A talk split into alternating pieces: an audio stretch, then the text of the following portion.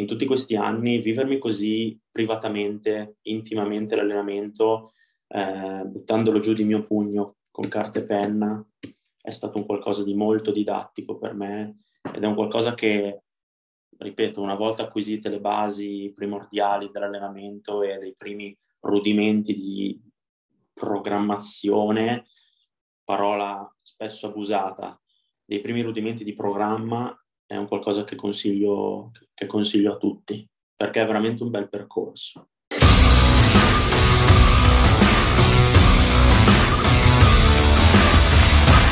Salve a tutti, bentornati in un nuovo episodio dello Strength Podcast.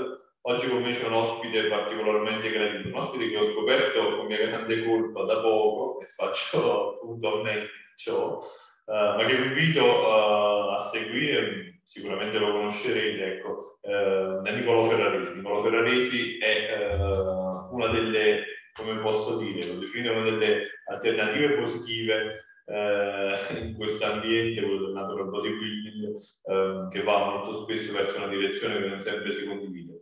Eh, Nicolò rappresenta ehm, un punto di riferimento assolutamente positivo e quindi vi invito ad assumerlo un modello eh, al quale ispirare. Eh, lo saluto, ciao Nicolò, buonasera. Ciao Gennaro, buonasera, buonasera a tutti, grazie per, per questa possibilità è bello mh, riuscire a far passare qualcosa, ecco, anche attraverso magari dei canali social sempre più incentrati sulla rapidità, la velocità, l'immagine che passa in bacheca. È bello che mh, quello che per me è stata ed è tuttora la cultura fisica, io riesca a trasferirlo a delle persone che hanno la mia stessa passione, che vogliono approcciarsi a questa disciplina e crescere sia fuori che dentro grazie al, al, al, natural bodybuilding, alla cultura fisica natural. Quindi per me è veramente un piacere essere qui e ti ringrazio. Sono io che ringrazio te infinitamente per la disponibilità. Dunque, la domanda di rito iniziale. Come arrivi a praticare questo sport? Qual è stato il tuo percorso che ti ha portato qui? Il guizzo che mi ha iniziato a fare entrare in palestra eh, sicuramente è stata mh, una fisicità molto esile che mi ha accompagnato per tutta l'adolescenza con eh, tutta, tutta, una serie di, relativi, di relative diciamo, problematiche connesse ad essa, quindi eh, episodi di bullismo, episodi di, eh, in cui le altre persone tendevano, gli altri ragazzi, i tuoi coetanei tendevano magari a lasciarti un po' ai lati. E ero molto un ragazzino molto insicuro di me, eh, non ero per nulla appassionato di sport, avevo sì delle passioni, ma lo sport per me era qualcosa di veramente ostico, tant'è che ogni 3x2 cercavo di saltare lezioni di educazione fisica a scuola. E invece una cosa che ho pensato che mi avrebbe potuto aiutare è stata la palestra, perché vidi, ricordo delle foto di Bob Paris. Eh, solo dopo anni ho scoperto che, era Bob Paris, ho detto wow, sembra quasi, sembra quasi un dio, no? Sembra quasi una divinità. E ho detto mi piacerebbe vedere se posso arrivare a migliorarmi e a prendere un po' di sicurezza in me stesso. Quindi sono entrato in palestra quasi 12 anni fa al peso di 62 kg a circa 15-16 anni e da lì non, non sono più uscito. Da lì ho sempre continuato mh, ad allenarmi, prima in modo molto più blando, eh, sicuramente senza tante delle cognizioni che ho acquisito piano piano nel tempo, e poi in modo un pochino più serio, con più attenzione nel, negli ultimi anni. Ecco. Ho sempre fatto tutto da autodidatta. Eh, nel, nel, negli ultimi anni, da, dalla prima stagione agonistica, una persona che eh, mi dà una mano ed evita che io faccia troppe cavolate quando, quando mi va di farle. Ecco. Quindi anche questo è stato qualcosa che mi ha aiutato molto perché andando anche per prove tentativi, per errori, per uh, metodiche, sono riuscito un po' a conoscermi sempre di più e a capire effettivamente eh, quello che per me, prima di tutto quello che mi piaceva di più in, in palestra eh, e poi quello che effettivamente poteva servirmi per, per i miei obiettivi, per, per, i miei miglioramenti. È una cosa molto interessante quello che dici perché eh, in effetti eh, possiamo dire che eh, anche nel mio caso la miccia che poi praticamente ha determinato l'accensione di questa passione verso questa disciplina è stata analoga, episodi simili, in termini di relazioni sociali, insomma, quindi di, di, uh, uh, di emarginazione. Esatto, sì, sì, sì, magari sì, anche senza magari arrivare a quei punti là, però sicuramente non vivevo bene quella condizione di, uh, tra virgolette, ehm, diciamo così, debolezza nei confronti praticamente poteva esercitare eh, una predominanza eh, fisica. Eh, al di là poi una predilizione verso un determinato tipo di, uh, di fisico che sicuramente non, non, nascondo, ma che non ha rappresentato mai uh, il motore primario ecco, della di, uh, è stato praticamente il mio, il mio percorso in, in, in quest'ambito. per cui sentire che possa esserci stata ecco, una, una, un trascorso simile e quindi possa aver determinato una uh, diciamo sì, un epilogo simile, ecco, è una cosa che, che, mi fa pensare, che mi porta a chiederti questo, secondo te per poter uh, essere essere costante, essere, diciamo così, o meglio, vivere e affrontare la disciplina con una serietà. È necessario in qualche modo aver vissuto un, tra trauma di questo tipo, uh, portarsi dietro ecco, in qualche tipo di situazione uh, irrisolta, analoga. Io, parlando anche con, con altre persone, parlando con altri atleti, è una domanda che, è una domanda che mi sono sempre posto ed effettivamente trovo che alla base ci sia un senso di insoddisfazione che è quella miccia che poi, a me piace definirlo così, è quella miccia che poi viene imbrigliata dalla magia della cultura fisica, perché se ci si pensa è un qualcosa di negativo, che noi viviamo come negativo, che poi sprigioniamo per creare qualcosa di positivo. Questa è, stata, questa è una, ehm, secondo me è uno degli aspetti più magici e belli della cultura fisica. Noi, noi questo lo viviamo un po' anche ogni giorno, no? Quando magari arriviamo a fine giornata esauriti mentalmente eh, da, da quella che è la vita alla fine, da quello che è il mondo, che magari non gira esattamente come vorremmo noi, sappiamo che quando noi entriamo in palestra andiamo a fare qualcosa che è costruttivo. In quel momento è stimolante, può essere stimolante, può essere quasi distruttivo, ma che poi diventa costruttivo, un po' come eh, un inverno che poi diventa primavera, no? Mi piace vederlo così. Eh, e per me è stato questo, e per tanti altri ragazzi che oggi vedo raggiungere bellissimi risultati sui palchi, vedo che alla base questo senso di insoddisfazione per una cosa o per l'altra c'era e questa voglia comunque di contrastare questi elementi, di combatterli e di incanalare le proprie energie, eh, i propri dubbi, le proprie paure in qualcosa di positivo e di costruttivo, penso che sia una delle magie più belle e uno dei regali più belli che ci possa fare la cultura fisica. Quindi rispondendo alla tua domanda direi proprio di sì. Penso proprio di sì. Sono fare una conclusione analoga ecco, in merito a ciò. Uh, che poi se vogliamo, uh, in qualche... Eh sì, uh, tu hai parlato bene, hai parlato di insoddisfazione, probabilmente è un termine più, più pregnante ancora.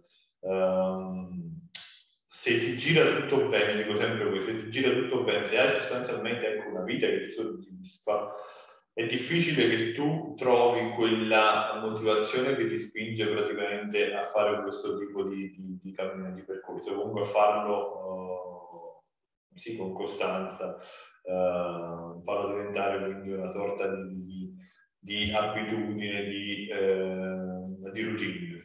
E questa è una cosa che ravviso moltissimo, anche con chi segue, sostanzialmente quelli che poi riescono ad ottenere risultati migliori sono coloro i quali hanno uh, e raccontano ecco, questo senso di soddisfazione al quale tu facevi riferimento. Uh, per cui sì, trovo assolutamente rispondere in quello, in quello che dici.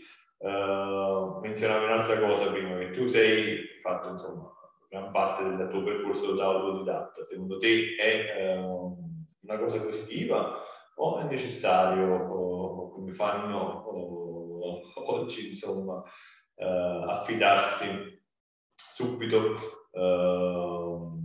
comunque in maniera prolungata ecco, ad, un, ad un preparatore?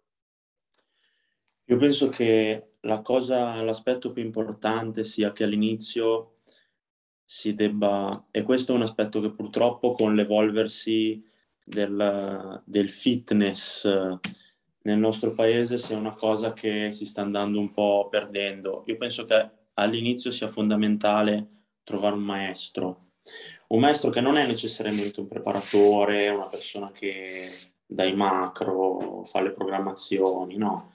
Un maestro è una persona che insegna che, qual è il significato di allenarsi, qual è il significato di allenamento.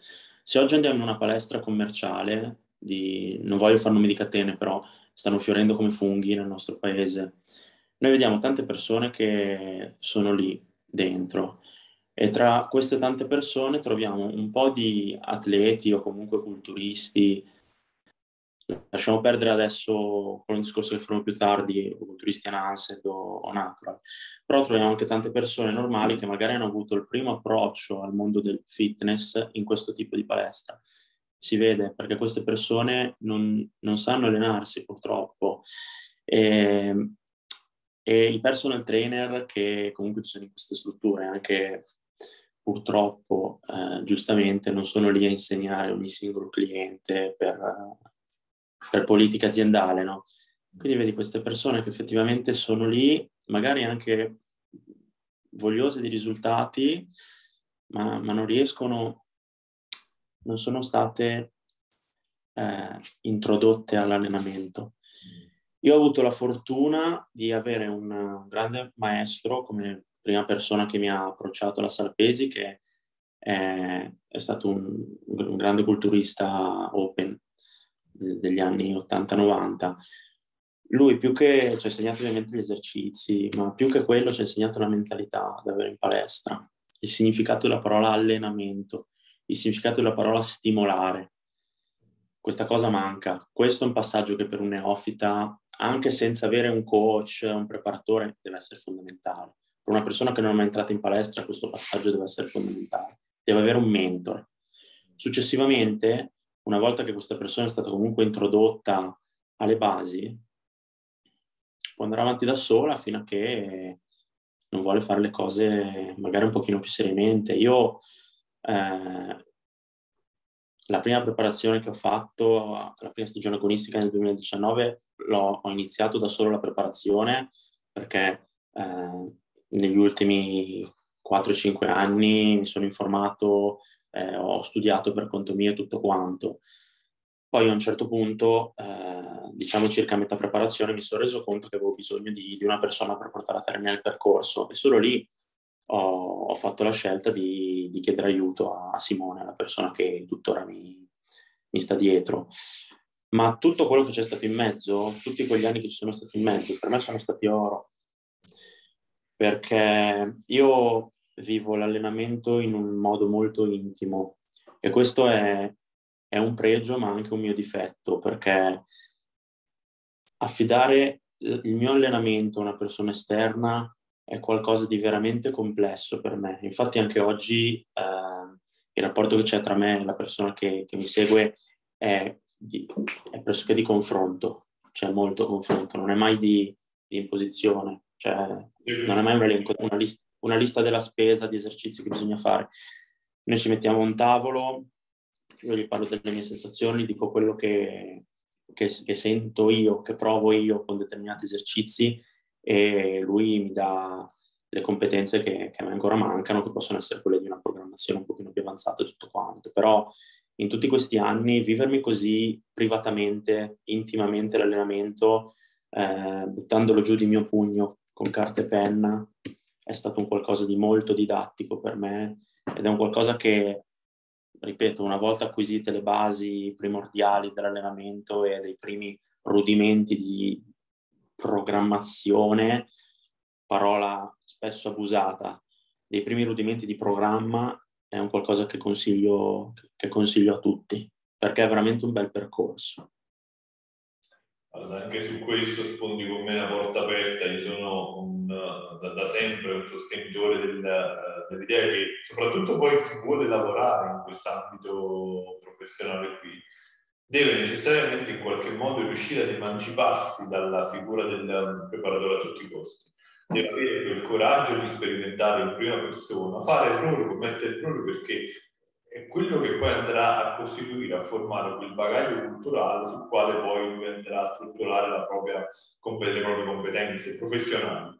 Uh, se ci si priva di questa possibilità, uh, affidandosi ad un uh, soggetto esterno, instaurando un rapporto che non è nemmeno quello, quello, quello che hai tu con, con chi segue, ma si tratta appunto di uh, limitarsi ad eseguire quasi passivamente una prescrizione fatta praticamente da, da, da appunto questo soggetto, diventa uh, tutto estremamente mortificante e mortificato. Uh, ci si priva di grandissima, come dicevi tu, l'allenamento è una cosa, un'esperienza estremamente intima. Quando dicevi che uh, affidare il proprio allenamento ad un'altra persona è qualcosa di estremamente complesso, mi sono rivisto uh, in pieno perché io la vivo alla stessa maniera, l'allenamento è mio, io mi conosco, io so, il che non significa non riconoscere eh, i propri limiti e la necessità in determinate circostanze di dover fare ricorso ad un altro soggetto, però ecco, eh, purché si vada ad instaurare una relazione di confronto, ecco, di subordinazione. Quindi, eh, quindi sì, questo messaggio eh, vorrei che fosse abbastanza eh, chiaro, che passi quindi in maniera abbastanza decisa. Uh, non c'è, e uno va anche contro i propri interessi, magari perché uno vende gli allenamenti, quindi dovrebbe attivare acqua, però uh, soprattutto chi vuole lavorare in questo ambito deve avere quel coraggio di iniziare a camminare da solo. Uh, e quindi questo. Venendo nello specifico adesso di quello che poi è come dire, probabilmente l'aspetto più importante. Oggi si tende a spostare il fulcro della, della, del bodybuilding verso uh, altri, altri, uh, altri, altri, aspetti che per possono avere una, un'importanza uh, non marginale, ma farli corrollare. Venendo invece quello che ritengo essere l'aspetto più importante, cioè l'allenamento vero e proprio. Quali sono i principi guida, la filosofia dell'allenamento più che altro di Niccolo Ferraresi? Qual è?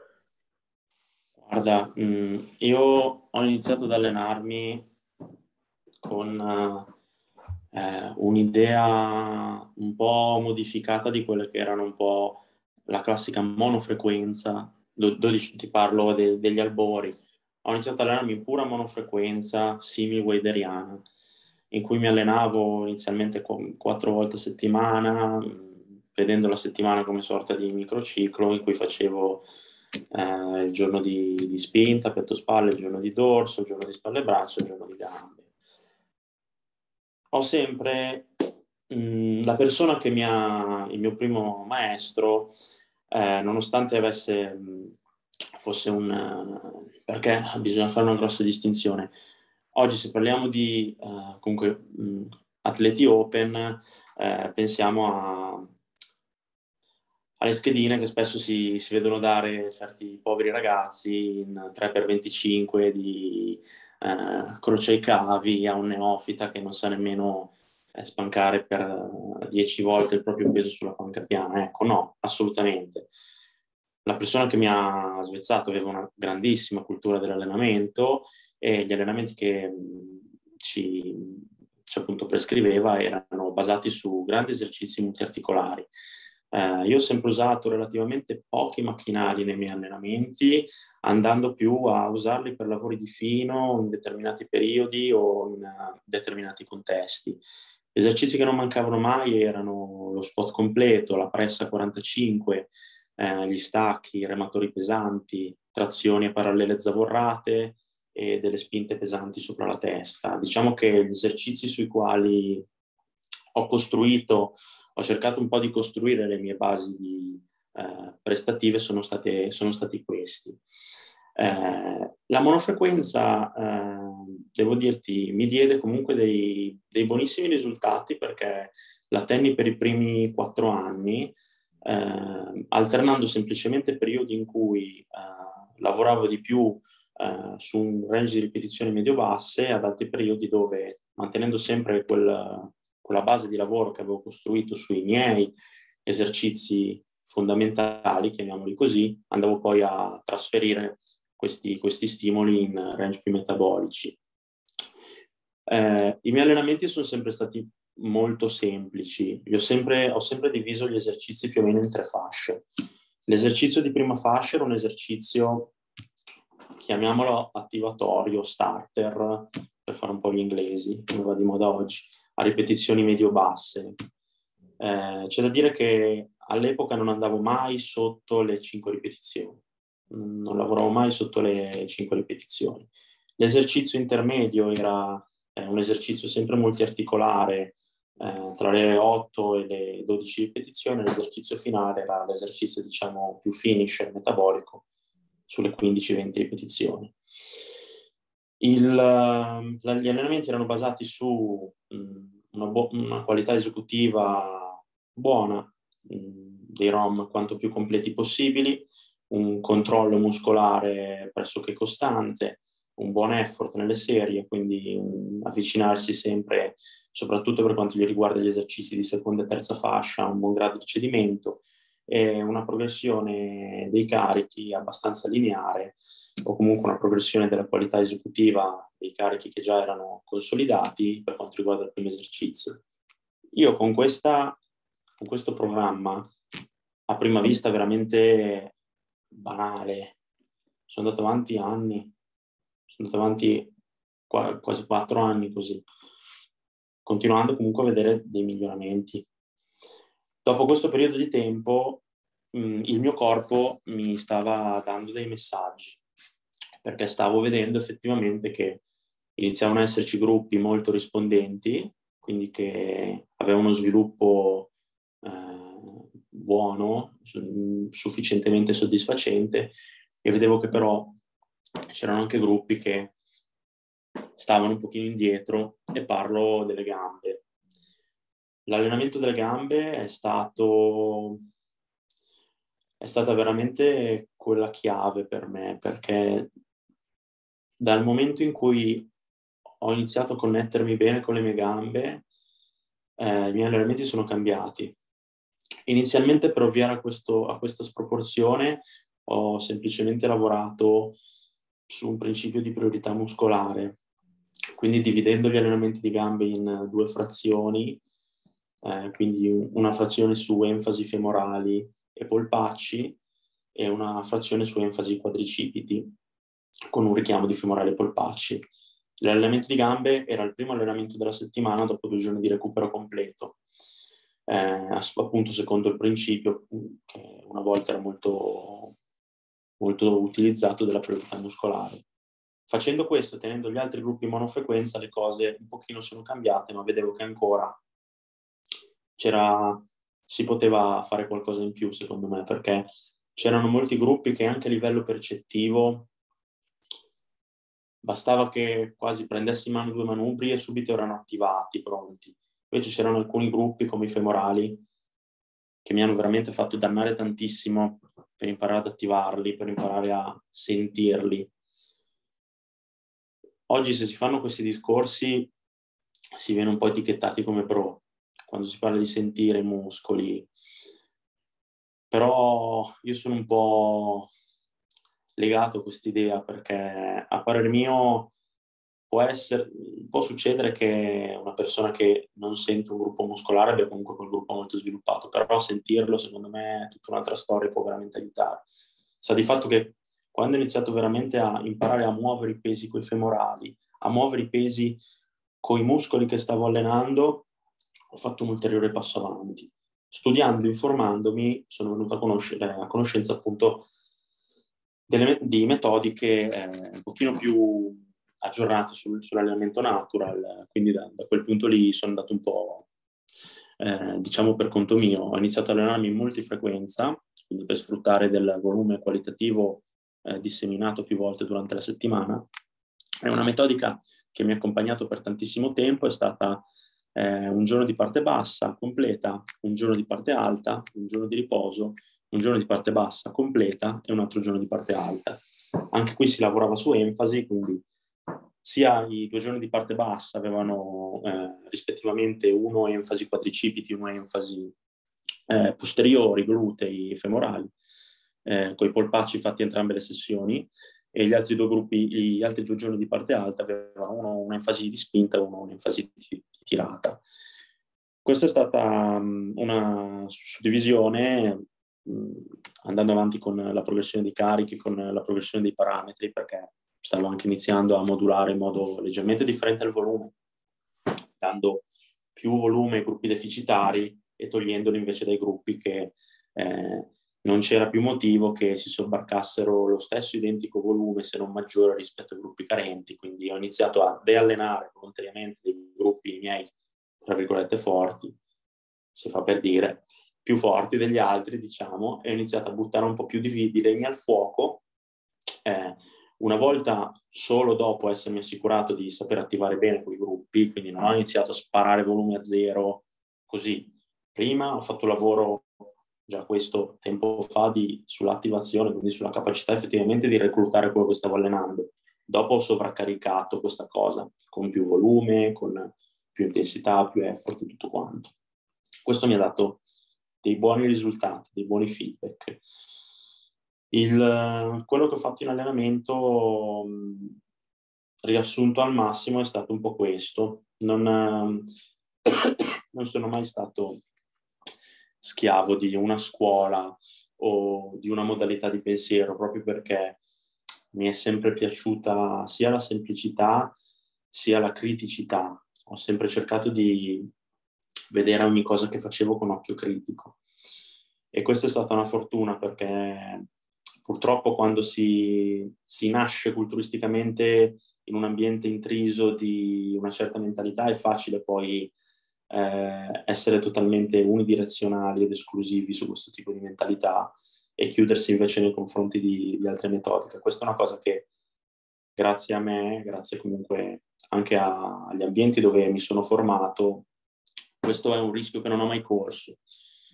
Quindi questo è, insomma, questa è stata la suddivisione dei miei allenamenti. E adesso stai mantenendo questa multifrequenza qua su quattro giorni settimanali, quattro sessioni settimanali, in upper lower, lower upper, lower upper. Ovviamente... A dire il vero adesso, sì, a dire il vero adesso è un po' cambiata. Eh, in preparazione mm. mi muovevo su cinque giorni sfruttando una falsa monofrequenza e okay. eh, lì avevo una frequenza differente, le gambe le facevo facevo tutti i giorni un, un allenamento un circuito la mattina metabolico, facevo dei jump set eh, con la rotella e con gli swing.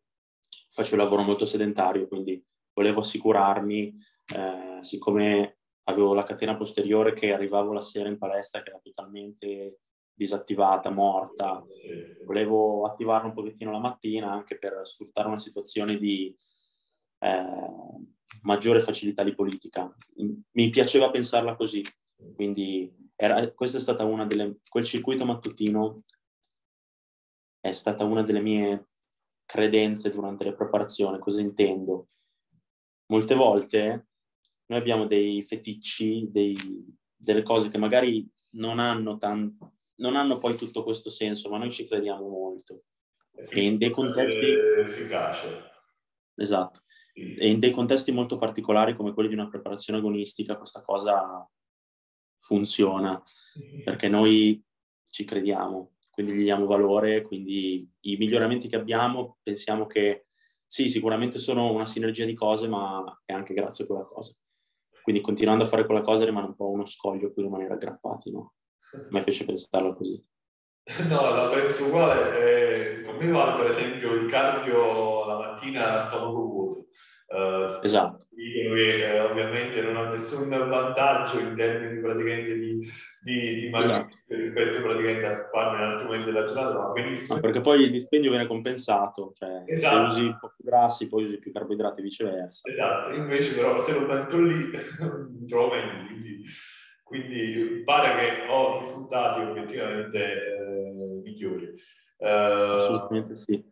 No, ti dicevo, invece adesso eh, la, le sessioni che sto facendo adesso sono tornato a quattro giorni, perché per me è una, una frequenza ottimale, mi permette di eh, gestire bene tutti gli altri parametri esterni alla palestra, avere, gestire bene la mia vita al di fuori degli allenamenti, recuperare bene, con, con, con l'effort che, che, ho imparato, soprattutto negli ultimi anni, a mettere in allenamento, quattro giorni per me adesso sono veramente ottimali, anche per un discorso di recupero. Sono organizzati così. Il lunedì è un giorno di, di, gambe completo con lo squat pesante in progressione come primo esercizio. Lo squat è uno degli esercizi a cui sono veramente più legato in assoluto. È uno dei miei esercizi. È uno di quegli esercizi che se ti chiedessero quali scegli cinque esercizi che non abbandoneresti mai, uno di questi sarebbe lo squat. Il secondo giorno, il martedì, è un giorno dedicato alla parte alta ehm, sì, una mezza full sulla parte alta dove gli esercizi principali sono la panca piana e il ramatore pesante da terra in appoggio. Poi faccio un po' di complementari per eh, pettorali, dorsali, tricipiti e spalle. Il mercoledì riposo solitamente. Il giovedì è un, anche qui una mezza full. Eh, il protagonista principale sono gli stacchi da terra, che anche lì è un esercizio che adoro. Tra, tra tutti i fondamentali, tra panca, squat e stacco, secondo me l'unico vero fondamentale è stacchi o una variante di stacchi, perché trovare un esercizio che davvero condizione coinvolga così tutta la catena posteriore è veramente complesso. Della panca se ne può fare a meno, dello squat se ne può fare a meno, ma degli stacchi. Degli stacchi secondo me no. Quindi apro con gli stacchi, faccio un po' di complementari per eh, femorali, glutei. Ho anche lì degli esercizi di spinta sopra la testa che mi piace mettere in questi giorni, ancora spalle, che è un gruppo che voglio portare avanti perché risente tanto in cut quando arrivo vicino alla condizione finale. E, um, il venerdì è, un, è, una full body totale, una full body completa. Il secondo squad della settimana, dove, dove magari faccio un lavoro un pochino più tecnico. Eh, a me piace anche molto fare le alzate, mi sto appassionando molto anche a cercare di diventare sempre più bravo a muovere quel bilanciere, quindi mi piace anche fare un lavoro di questo tipo. E ehm, poi ho un po' di complementari, ho le spinte su, su panca piana con manubri questa volta, ho un po' di complementari per bicipiti, ancora spalle e alti bar. Uh, questi sono, sono, i miei allenamenti, mi trovo molto bene, sento che uh, non si interferiscono con loro durante il recupero, quindi se do, dopo la sessione del giovedì, che è la sessione di solito veramente più pesante perché ho anche gli affondi, anche gli affondi in camminata, un altro, un altro dei cinque esercizi che non abbandonerei mai. Mm. Se dopo la sessione del giovedì sento che non ho recuperato benissimo e ho bisogno ancora di un giorno, eh, se possibile, se sono a Milano, se sono a casa, sposto la sessione del venerdì al sabato, dove non ho vincoli di tempo perché non lavoro e mi godo la, la palestra vuota del sabato pomeriggio. Ecco. No, allora, uh, prima hai detto giustamente che con la, la, frequenza attuale, quindi quattro sessioni settimanali, uh, ti riesce anche a gestire meglio quella che è poi la vita fuori dalla palestra. Uh, in merito tu, proprio stamattina hai condiviso una storia molto significativa. poi magari ci ritorniamo subito. Volevo però un attimo, per non allontanarmi troppo da questo topic qua, hai parlato più volte di quale strumento per andare quindi a migliorare eh, carenze muscolari, eh, presunte o reali, ecco, tu, tu anche, ecco, eh, quello di lavorare, lavorare sul, sul, sul volume. Uh, ritieni che quindi sia quella la chiave che consente una, uh, una progressione in tal senso? Uh, come giudichi invece gli approcci più attuali, moderni, eh, che invece spingono tanto sull'intensità, quasi come se poi l'approccio col volume escludesse l'intensità, però va bene, eh, che quindi propongono, come dire, soluzioni minimaliste così da una o due serie per, per l'esercizio. Ecco. Me piace, ti dico una frase che mi, mi ripeto sempre, che mi piace ripetermi quando si parla di questi argomenti. E questa frase è più o meno così. Quello che funziona oggi è figlio di quello che ho fatto, domani, eh, di quello che ho fatto ieri. E quello che farò domani funzionerà in funzione di quello che sto facendo oggi. Questo cosa vuol dire? A me, come ti dicevo prima, non è, non, non è mai piaciuto, non sono mai piaciuti gli approcci esclusivi. C'è stato, anche perché questi approcci qui funzionano un po' come mode, no? Esatto. C'è stata la moda dell'altissima intensità, quindi tutti che facevano un leg day a, a Natale, l'altro a Pasqua. Poi c'è stata la moda dell'altissimo volume, perché qualche grande atleta cresce con volumi altissimi, quindi tutti a massacrarsi e quindi a fare cardio coi pesi. Perché a me mh, piace prima di tutto partire da un compromesso ideale. È inutile parlare di alto volume, alta intensità, alta frequenza, se alla base non ci sono cose semplici. A me piace avere prima una base semplice, com'è l'effort, com'è la qualità di ogni singola ripetizione.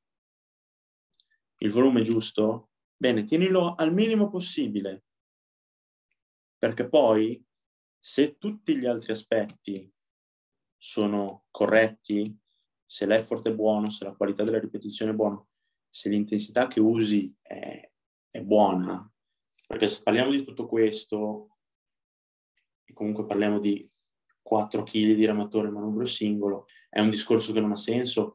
Si va per eccessi quando spesso non si hanno delle basi solide sulle cose semplici. Per me la chiave non è il volume, ma come per me la chiave non è l'altissima intensità, è l'heavy duty, il dog crap. Io mi sono sempre allenato con un volume che tanti riterrebbero ridicolo per gruppo muscolare, ridicolo, nor- normale, comune, basso. Io attualmente alcuni gruppi muscolari hanno un volume su microciclo di boh, 6 serie e altri hanno un volume di una ventina di set. Non è, non è esagerato basandomi su quello che io devo portare avanti e su quello che invece posso leggermente tenere quieto. Io ho avuto un periodo, quello è stato un periodo che mi ha insegnato tantissimo, la quarantena del, del 2020. Io ho avuto un periodo in cui dall'oggi al domani, Gennaro, io non ho più avuto un peso per allenarmi, letteralmente. Io per allenarmi avevo eh, due manubri da 7 kg l'uno. ok, fino al giorno prima eh, mi allenavo in palestra tutto quanto, mi, avevo iniziato a, a premunirmi, ma eh, le cose non arrivavano. Quindi cosa ho fatto? Ho giocato su quello che non facevo prima. Cioè, sono, ho, ho cercato di condizionarmi su, eh, su qualità non, sulle quali prima non lavoravo. Quindi se prima lavoravo con un volume medio, con dei tempi sotto tensioni normalissimi, con progressioni sui miei esercizi fondamentali, così ho iniziato a fare tutti dilatatissimi e fare delle progressioni sui tempi sotto tensione, ho iniziato a, ad andare su volumi veramente alti, con poco peso a disposizione, ho iniziato a lavorare su isometrie, ho iniziato a fare tesoro di quello che avevo.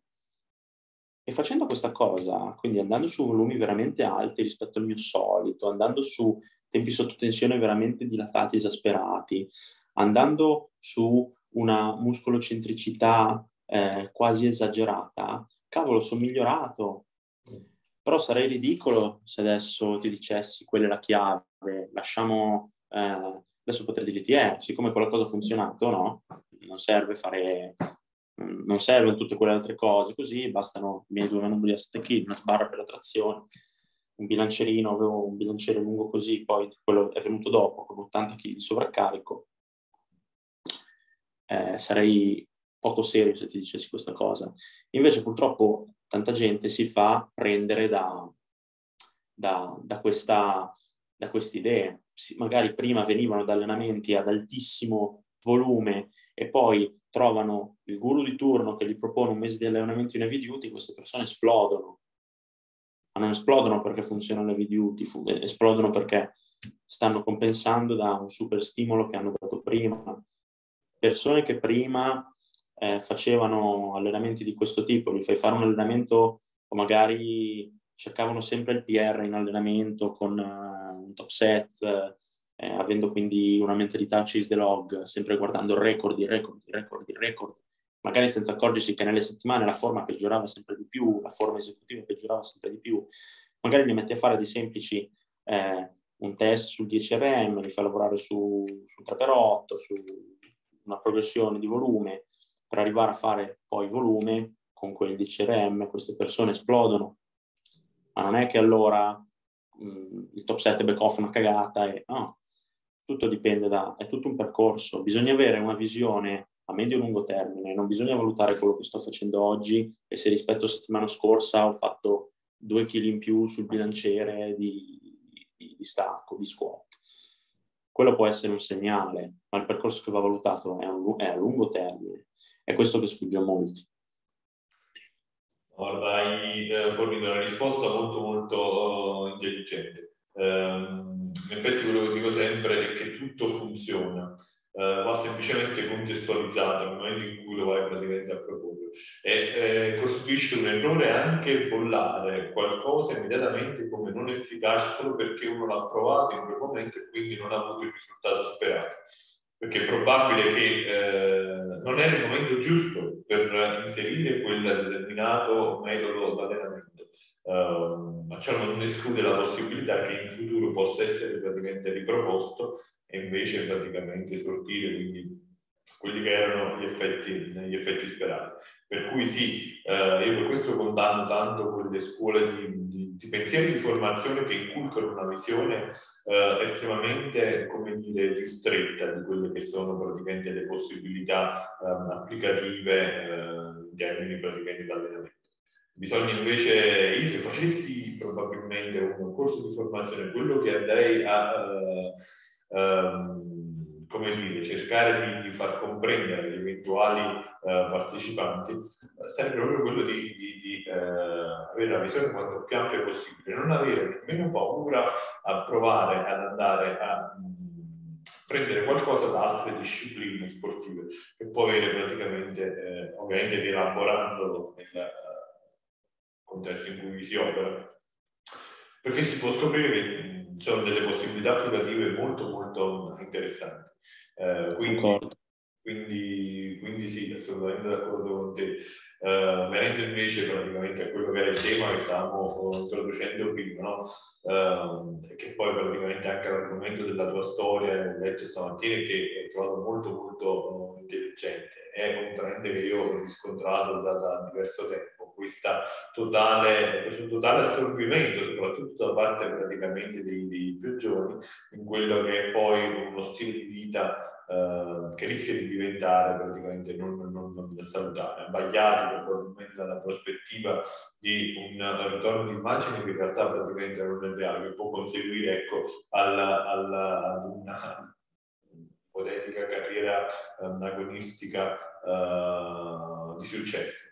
Um, quindi tu dicevi questo, ecco, tu hai parlato prima di riuscire a bilanciare tutti quegli aspetti della vita esterna alla parte, che secondo me è una priorità assoluta, uh, perché anche nel modo in cui uno riuscisse a sostenere uh, molti lavoro maggiori, però ciò può andare a discapito di quello che è tutto il contorno, secondo me non ne vale la pena.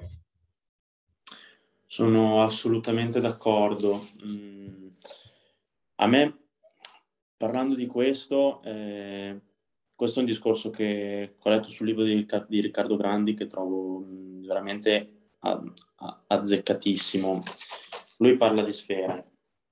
Nella vita di ognuno di noi ci sono delle sfere, cioè la sfera del lavoro, la sfera eh, delle amicizie, eh, la sfera del bodybuilding, delle gare di bodybuilding, la sfera della famiglia, la sfera degli hobby esterni al bodybuilding, quella del tempo libero.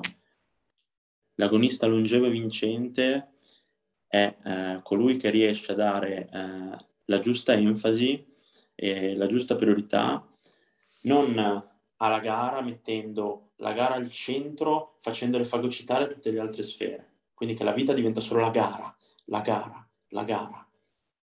Perché poi cosa succede? Si va in gara, se partiamo dal caso più peggiore, perdi, ok, hai fatto tutto per nulla, benissimo. Quindi già di per sé eh, abbiamo capito qual è il problema. Mettiamolo anche nel caso migliore, vinci. Ok, vinci una coppa di latta, 200 follower su Instagram e un barattolo di proteine che scadrà tre mesi dopo. E magari si, ha, si è perso il lavoro, i genitori ci odiano, ci ha lasciato la fidanzata, i nostri amici non ci vogliono più vedere.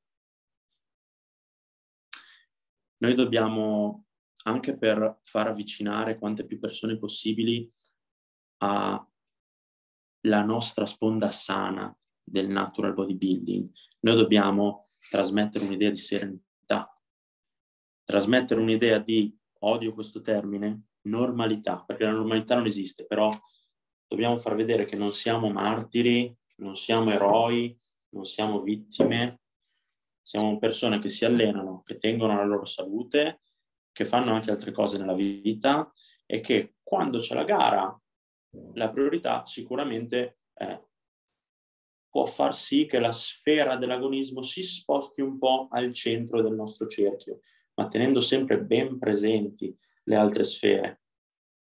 Perché noi non siamo il numero 77 che sale sul palco, noi siamo Pinco Pallino, io sono Nicola Ferraresi, tu sei Gennaro Lodato, siamo persone al di fuori di quell'ambito agonistico. Noi siamo lì sicuramente per fare del nostro meglio, per far vedere i frutti della nostra passione, no? della nostra etica, del nostro credo, ma deve essere una festa, sicuramente un percorso che non voglio dire che non abbia difficoltà, è un percorso che ci metterà duramente alla prova, ma è una nostra scelta. Noi scegliamo per un periodo di mangiare alimenti di, di prima qualità in fase di costruzione, spesso in porzione doppia o tripla, in fase di, di taglio, semplicemente magari dimezzare qualche porzione. Scegliamo di avere fame, scegliamo di andare a fare le passeggiate per tenere alto il NIT, scegliamo di andare ad allenarci la sera dopo il lavoro.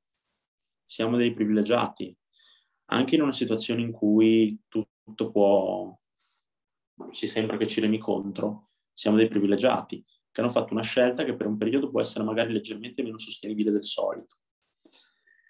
Ma sta a noi decidere di farlo, se vogliamo farlo non possiamo mh, lamentarci di questo, anche perché della gara alla fine restano, se il percorso è stato completato da vincenti, quindi eh, cercando una quadra tra tutte le sfere della nostra vita e sicuramente in quel frangente dando la giusta enfasi che è necessaria alla preparazione. Quando noi facciamo un percorso di questo tipo, dove abbiamo ottenuto una buona condizione, eh, dove magari mm, siamo arrivati sul palco, adesso lasciamo perdere un discorso di classifica, siamo arrivati sul palco bene, pieni, felici di quello che stavamo facendo. Le persone attorno a noi ci supportano, ci vengono a vedere i nostri genitori in gara, magari anche eh, nost- la, la, mamma di questo atleta che era un po' sovrappeso dice cavolo, però sai che c'è, vedo che lui fa tutto questo col sorriso sulle labbra, alcune volte dura, ma sai che c'è, inizio anch'io magari ad allenarmi un po', a mangiare un po' meglio anche questa è cultura fisica natural.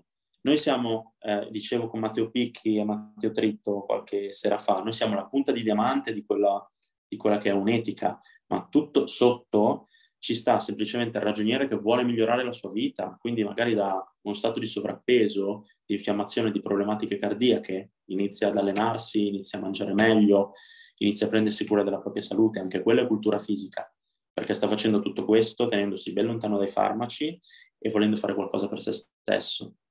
Se noi riusciamo a completare questo percorso agonistico bene, noi siamo vincenti, a prescindere dal risultato in classifica, perché noi abbiamo tenuto alta la preparazione, tutti, anche tutti gli altri aspetti della vita. Se noi siamo riusciti a tenere alta la preparazione ma tutto il resto è crollato, noi ci siamo maciullati, eh, le persone attorno a noi non ci sono più perché siamo fatti terra bruciata attorno, non siamo vincenti anche se arriviamo primi. È questo che i social oggi purtroppo rovinano un po' tutto perché, ma forse non sono i social, non lo so, si fa passare il messaggio che devo essere come lui, no? Devo essere come lui, devo arrivare dove è arrivato lui. Bisogna essere il meglio di se stessi mantenendo le migliori condizioni attorno a sé possibili.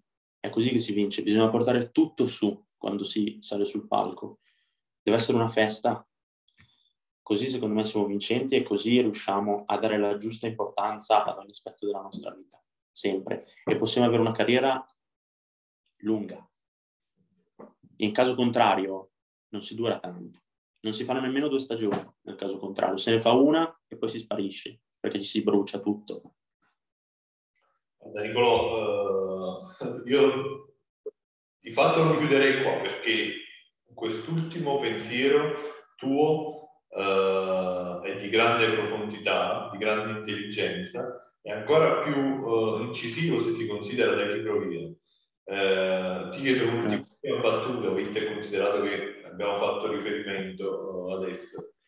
Uh, ritieni che in qualche modo, uh, come posso dire, uh, chi si approccia praticamente al mondo, all'agonismo, ecco, lo faccia anche perché è in qualche modo abbagliato o comunque sì, da, da, da, una prospettiva o comunque nutre aspettative eh, in termini di resa estetica che sono in qualche modo influenzate eh, in maniera praticamente negativa da uh, modelli non proprio autentici, ecco, mettiamoli in questi termini.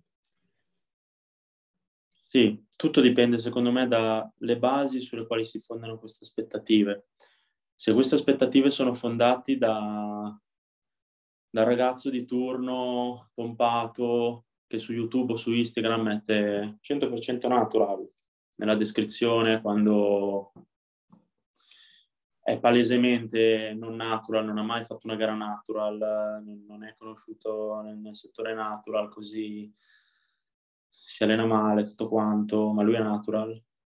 E comprate le proteine col mio codice sconto, sì, è pericoloso, su queste sono basi sbagliate, infatti io alle persone che si approcciano a una cultura fisica natural, al bodybuilding natural, io dico seguite modelli validi, ma non c'è bisogno di andare all'estero. In Italia Alfredo Tessitore, Stefano Travaglini, Marco Bassi, abbiamo dei pionieri in Italia, delle persone che ci sono ogni gara, hanno un'etica fortissima, delle persone che sono veramente dei modelli questi sono i modelli a cui fare riferimento. Quindi se ci si basa su questi modelli non è mai sbagliato. I social creano tante immagini anche distorte perché da una foto fatta magari in piena ricarica, con delle luci favolose, eh, un atleta può veramente apparire irraggiungibile.